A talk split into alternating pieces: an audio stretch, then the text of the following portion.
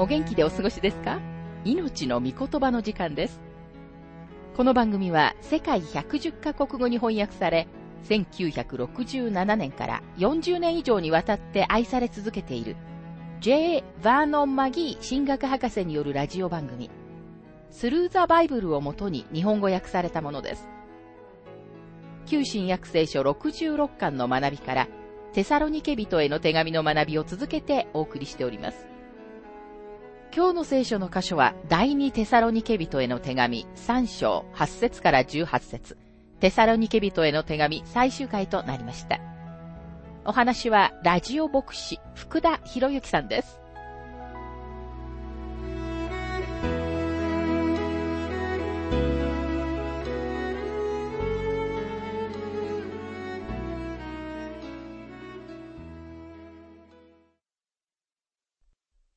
第二テサロニケ3章の学びをしていますが、テサロニケ人たちは、主イエスと正しい関係のうちに歩んでいました。そしてそのために迫害されていたのです。そこでパウロは彼らを慰め、指導し、また励ましました。今、パウロは自分も迫害の中を通っていることを彼らに知らせます。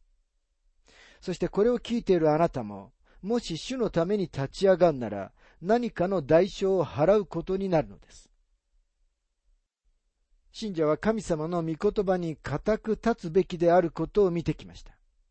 その後、信者の歩みがどれほど大切であるか、信者の歩みはどのように御言葉に根ざしていなければならないかということに注目しました。今私たちは信者の働きのところにやってきました。このこともまたとても実際的です。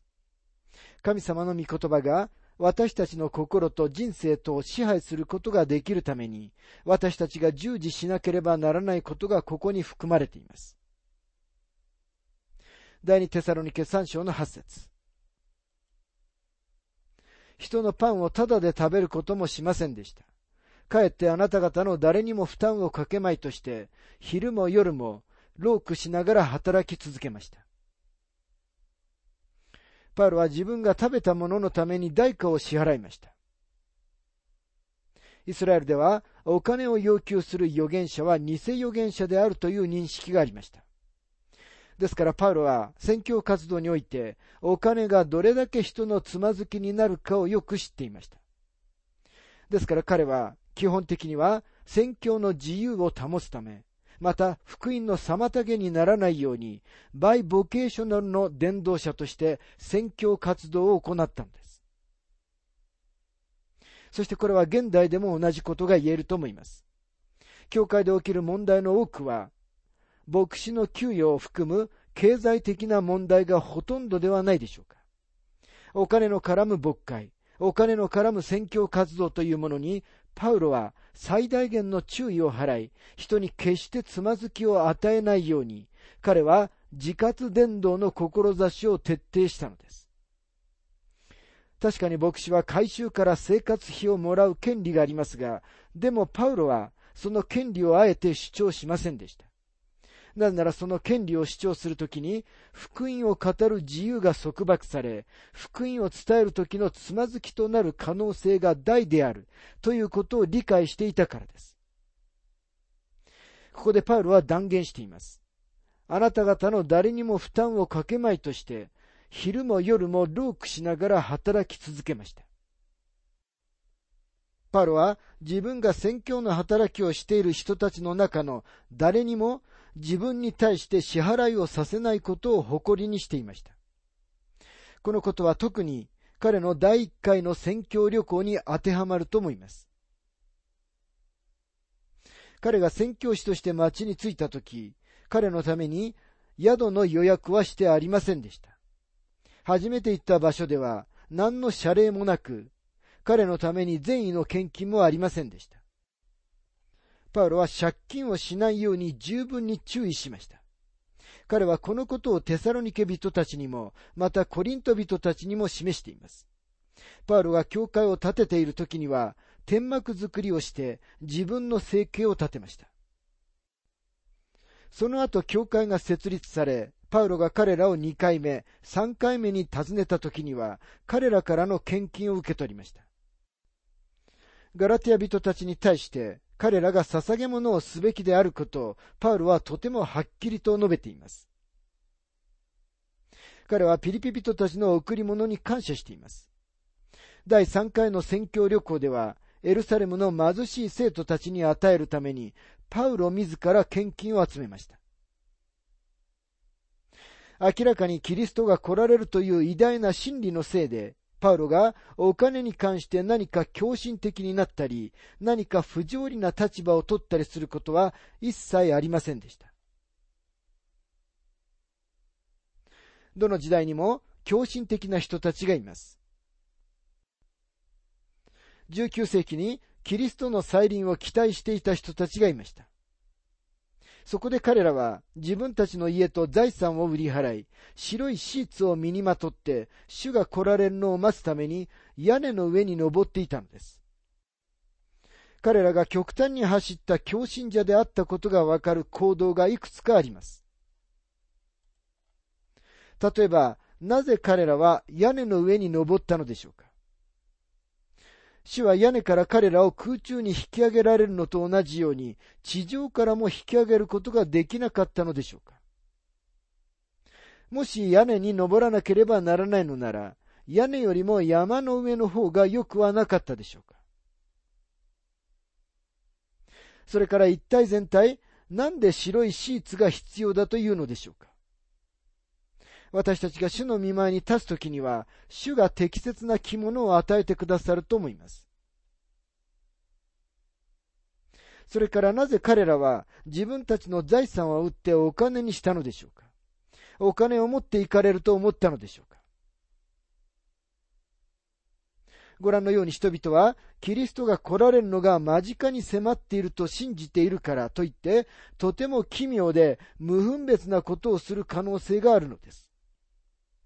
事実は、キリストが再臨されるという教理以上に、あなたがキリストのためにより勤勉に、より分別を持って働く動機になる教理は、聖書の中にはありません。もしあなたが主が来られることを信じているのなら、あなたは主のために熱心に働くはずです。主の働きのどこかの領域で必ず忙しくなるはずなのです。なんなら霊的な収穫をもたらすために、神様の御言葉の種をこの世の畑にまくようになるからです。第二テサロニケ三章の九節それは私たちに権利がなかったからではなく、ただ私たちを見習うようにと、身をもってあなた方に模範を示すためでした。パウロは彼らを主に導き、彼らの中に教会を立て上げた人として、自分には献金を求める権利と権威があったのだと言っているのです。ところが彼は献金を集めることはしませんでした。なぜなら、彼らが何か狂信的な立場を取るようなことがないように、テサロニケの信者たちの模範になりたかったからです。マギー博士はご自分の経験を次のように述べています。私が聖書学校で教えていた時に、クラスにいたある若いカップルは狂信的になる傾向がありました。彼らは自分たちがとびっきりの生徒で、他のすべての人たちよりもずっと先んじていると思っていました。でも彼らの試験の成績は C か D でした。なぜなら、とても霊的なふりをしていたにもかかわらず、彼らが御言葉を本当には知らなかったからです。ついでに言えば、誰かが神様の御言葉に無知でありながら、本当に霊的であることはできないと思います。私がその町の牧師になった後、彼らは私のところにやってきて、自分たちは宣教地に行きたいのだと言いました。彼らはメンバーではありませんでしたが、私が仕えている教会に出席していました。私は彼らに経済的なサポートがあるかどうかを尋ねました。彼らはないと言いました。私は君たちは経済的なサポートなしに宣教地に行こうと言ってるのかいと質問しました。彼らは、はい、僕らは主に信頼するんですと言い切りました。そこで私は言いました。確かに主を信頼するのは良いことだよ。でも君たちは、ここで主が君たちのサポートを集めさせてくださることを信頼できないのかい宣教地に行くまで、主がサポートを満たしてくださることを信頼するのを待たなければならないのではないかいどこかちゃんとした宣教団体に入って、彼らと一緒に働いたらどうだいもし主が君たちを宣教地に行くようにと確かに召してくださっているなら、主が君たちのためにサポートを集めてくださるよ。主は君たちのために祈って経済的にサポートしてくれるように、君たちの必要を特定の人たちの心に示してくださるはずだよ。ところが、彼らはそのようなやり方はしたくはありませんでした。ただ主を信頼すると言い続けていたのです。さて、この若いカップルは、その後宣教地に出て行き、災難に遭いました。彼らは自分たちの友達が帰りの旅費のために集めてくれたお金で家に連れ戻されなければなりませんでした。その後彼らは別居し、結局離婚してしまいました。その後女性は再婚し、男性の方は信仰自体を失ってしまったと聞いていますが、私は彼が最初から本当の信仰を持っていたかどうか疑っています。彼らの行いは愚かで狂信的だったからです。パウロは宣教の働きをとても実際的なものにしました。彼は自分の手で働いて生計を立てましたが、それはテサロニケの信者たちの模範となるためでした。次の説でパウルはこのことをまた強調します。第二テサロニケ3章の10節私たちはあなた方のところにいた時にも働きたくないものは食べるなと命じました。主が戻って来られることを心待ちにしている信者は夢見る人ではありません。それは働く人でなければなりません。働かざる者を食うべからずです。人がこの規則を決めたのです。働きたくない者は食べるなと命じました。と書かれてある通りです。主に予言のことを扱っているこの書簡のほとんど半分が実際的なことに費やされているのはとても興味深いことです。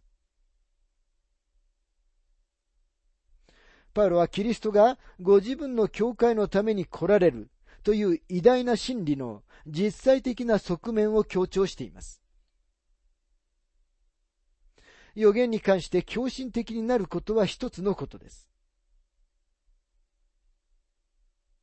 でも予言の真理を信じ、それが実際的になり、正しく作用するように、この地上での私たちの生活に噛み合わせ、適用させるのは全く別のことなんです。私たちは、主が来られるのを待っている間に、熱心に、そして忠実に働くべきです。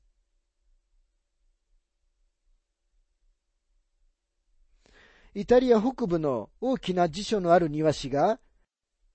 城と美しくよく手入れされた庭園を通って一人の訪問客を案内していました。訪問客は庭師と彼の奥さんと一緒に昼食をとりながら、彼らが庭園を美しく保っているやり方を褒めました。彼は尋ねました。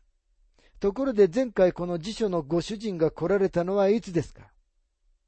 ?10 年ぐらい前でしたね。と庭師は答えました。訪問客は尋ねました。それじゃどうしてこの庭園をこんなに火の打ちどころのない素敵な状態にしておくんですか？庭師は答えました。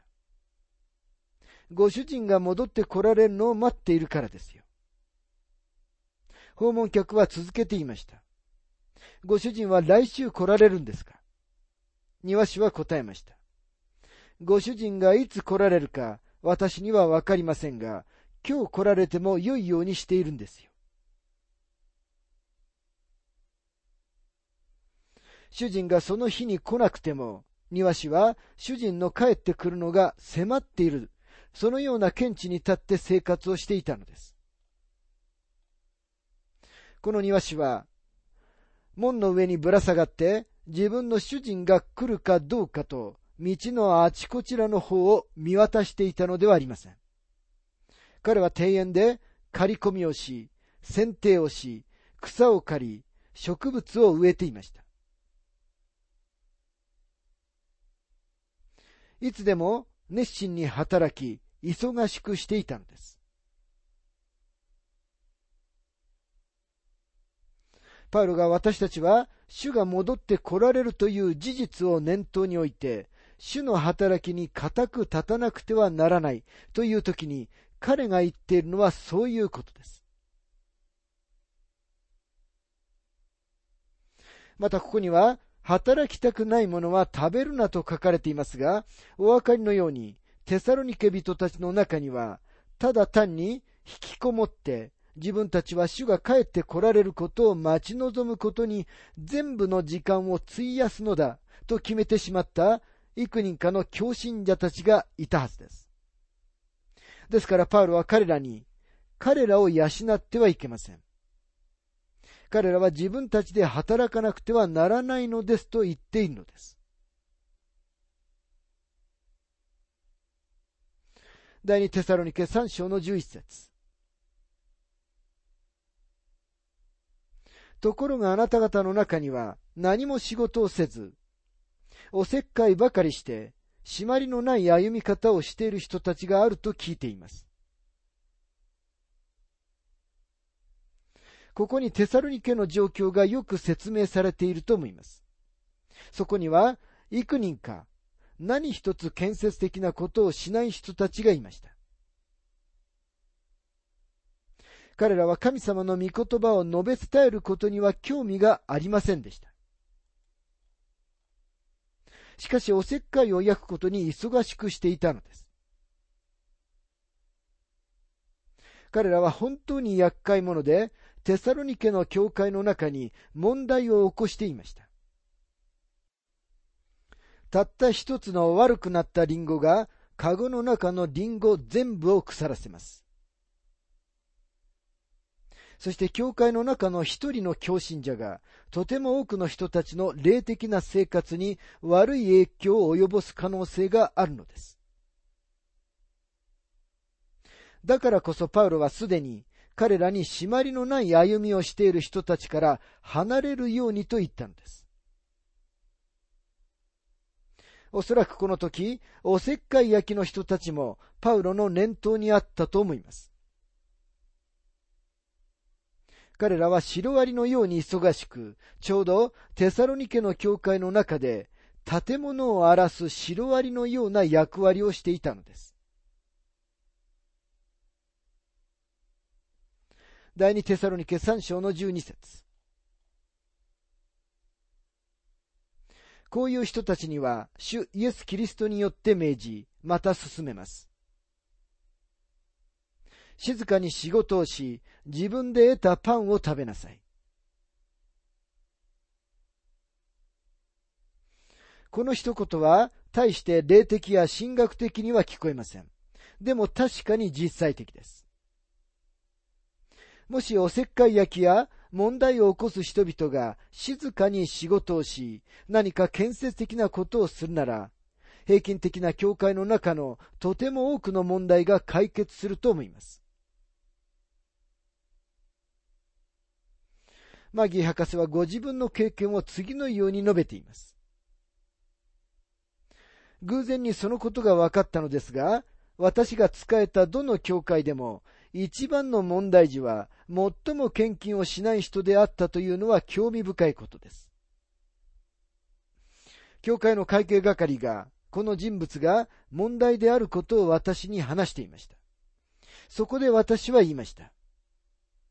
いや、彼はお金持ちだから、とても気前よく献金しているだろうし、当然自分のお金がどういうふうに使われているか興味があるんだろうね。会計係は私の顔を見てから笑い出してしまいました。彼曰く、あの人は主の働きのために献金をするのは1年に10ドルだけですよ。でも確かに彼は私たちにとって10ドル以上の問題を起こしていました。テサロニケにもそのような人たちがいたのだと思います。彼らは静かに仕事をし、おせっかいを焼くべきではないとパウルは言っています。第二テサロニケ3章の13節しかしあなた方は、たゆむことなく善を行いなさい。兄弟たちよ。福音の望みを抱いている信者は、主のために働くことに疲れてはいけません。ムーディは次のように言いました。私は仕事をすれば疲れてしまうが、その仕事自体に飽きることはない。第二テサロニケ3章の14節もしこの手紙に書いた私たちの指示に従わないものがあれば、そのような人には特に注意を払い、交際しないようにしなさい。彼が恥じるようになるためです。教会の中の人たちは、教会の問題児から離れるべきです。ところが、多くの人たちは、多かれ少なかれ、彼らの行為を得ようとさえします。なぜなら、このような人たちが悪意のある話し方をすることを知っていて、彼らに自分たちのことを話してほしくないからです。でも噂話から離れることが多くの教会の中では一番良いことなのです。15節しかしその人を敵とはみなさず、兄弟として戒めなさい。気まぐれなメンバーを正してあげる努力が一度はされなければなりません。16節から17節どうか平和の主ご自身が、どんな場合にも、いつもあなた方に平和を与えてくださいますように、どうか主があなた方すべてと共におられますように、パウロが自分の手で挨拶を書きます。これは私のどの手紙にもある印です。これが私の手紙の書き方です。この書簡は、パウロが自分の手で署名したパウロの書簡です。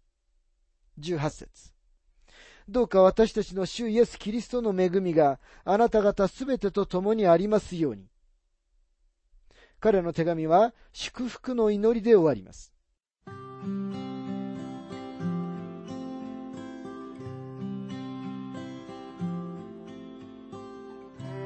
命の御言葉お楽しみいただけましたでしょうか？今回は働きに固く立つというテーマで第二テサロニケ人への手紙3章8節から18節最終回をお届けしました。お話はラジオ牧師福田博之さんでした。なお、番組では、あなたからのご意見、ご感想、また聖書に関するご質問をお待ちしております。お便りの宛先は、郵便番号592-8345大阪府堺市浜寺昭和町4-462浜寺聖書協会命の御言葉の係メールアドレスは全部小文字で ttb.hbc.gmail.com です。どうぞお気軽にお便りをお寄せください。それでは次回までごきげんよう。